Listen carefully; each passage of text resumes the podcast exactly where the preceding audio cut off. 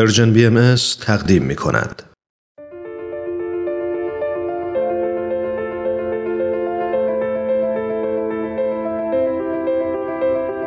چراغ و دریچه.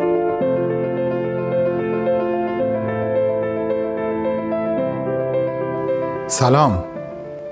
الهی حالتون خوب باشه.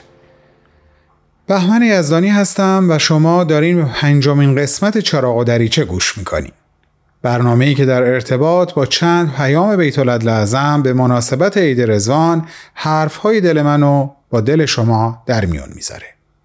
امروز مرور پیام رزوان 2017 رو شروع می‌کنیم که انگار ما همه کنار اعضای بیت اعظم ایستادیم و اونها دارن یک منظره رو به ما نشون میدن با همون جمله اول. جمله اول اینه قیام جامعه اسم اعظم را در میدان خدمت ملاحظه نمایید. و بعد که ما نگاهمون رو به سمت چنین صحنه ای میگردونیم اونا شروع می‌کنن به توصیف این منظره. بذارین براتون چند تا از این توصیف ها رو بگم. میگن فقط یک سال از شروع این نقشه جدید گذشته و گزارش هایی که رسیده از وسعت مجهودات یعنی وسعت تلاش ها و آغاز موفقیت ها حکایت می‌کنه. بعضی از برنامه های رشد که برای مدت طولانی دوام داشته حالا به یک گنجینه از معلومات و ذخیره از منابع تبدیل شده که می‌تونه نواحی اطراف خودش رو حمایت کنه. یعنی باعث انتشار سریع بینش و تجربه در اون مناطق بشه.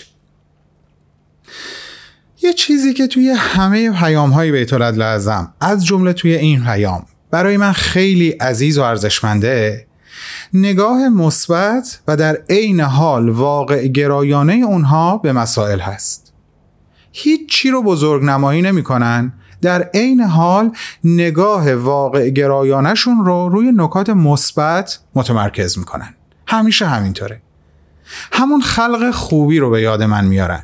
یادتون هست؟ براتون گفتم اینکه ما باید همت و فرصت خودمون رو صرف خلق خوبی بکنیم نه نابودی بدی.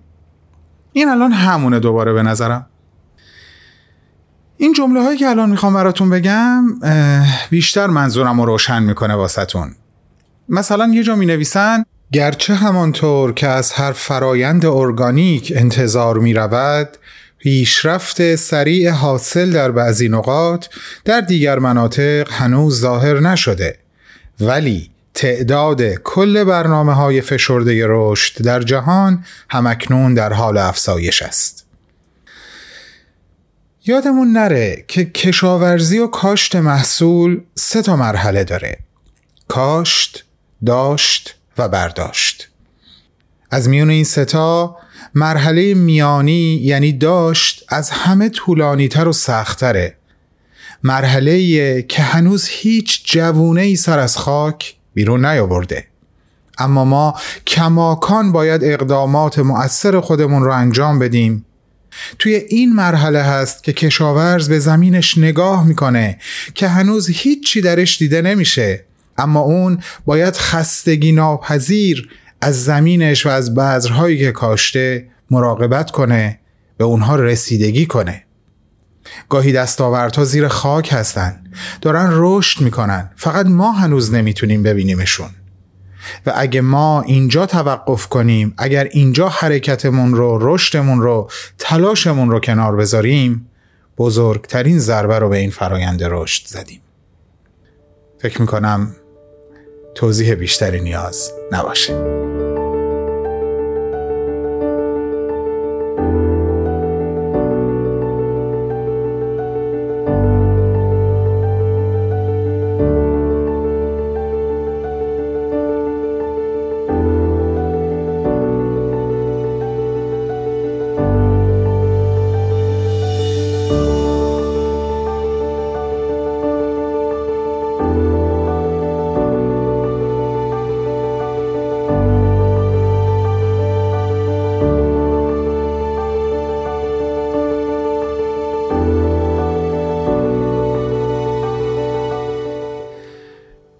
در صفحه دوم پیام رزوان 2017 همون ابتدای صفحه به این عبارت می رسیم ایامی است بس شورانگیز و نشانه ای از مقتنمترین فرصت جهان شمولی که تا به حال برای مرتبط ساختن قلوب با جمال اقدس ها پیش آمده است.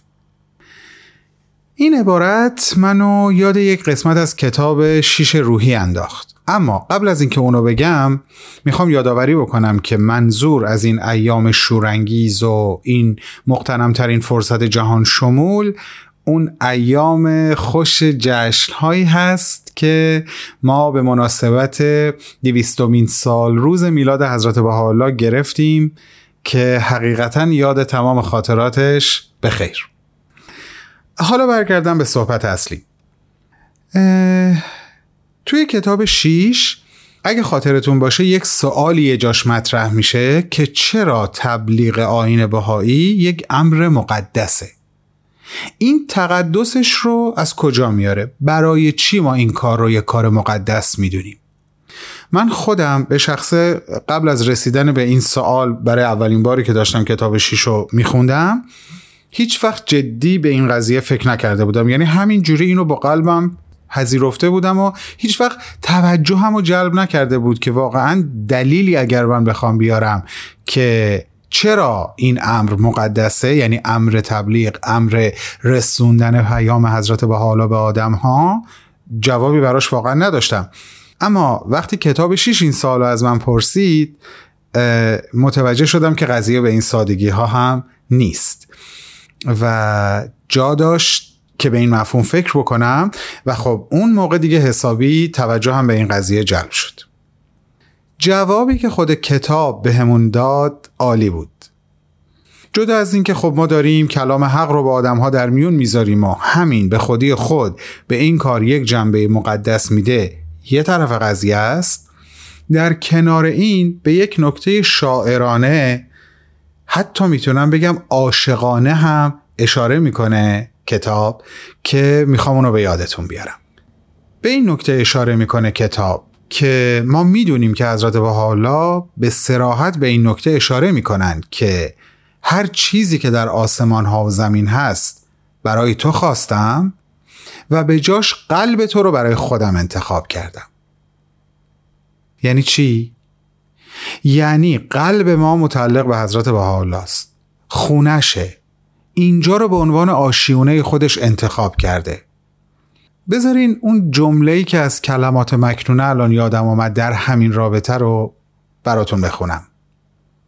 جمیع آنچه در آسمان ها و زمین است برای تو مقرر داشتم.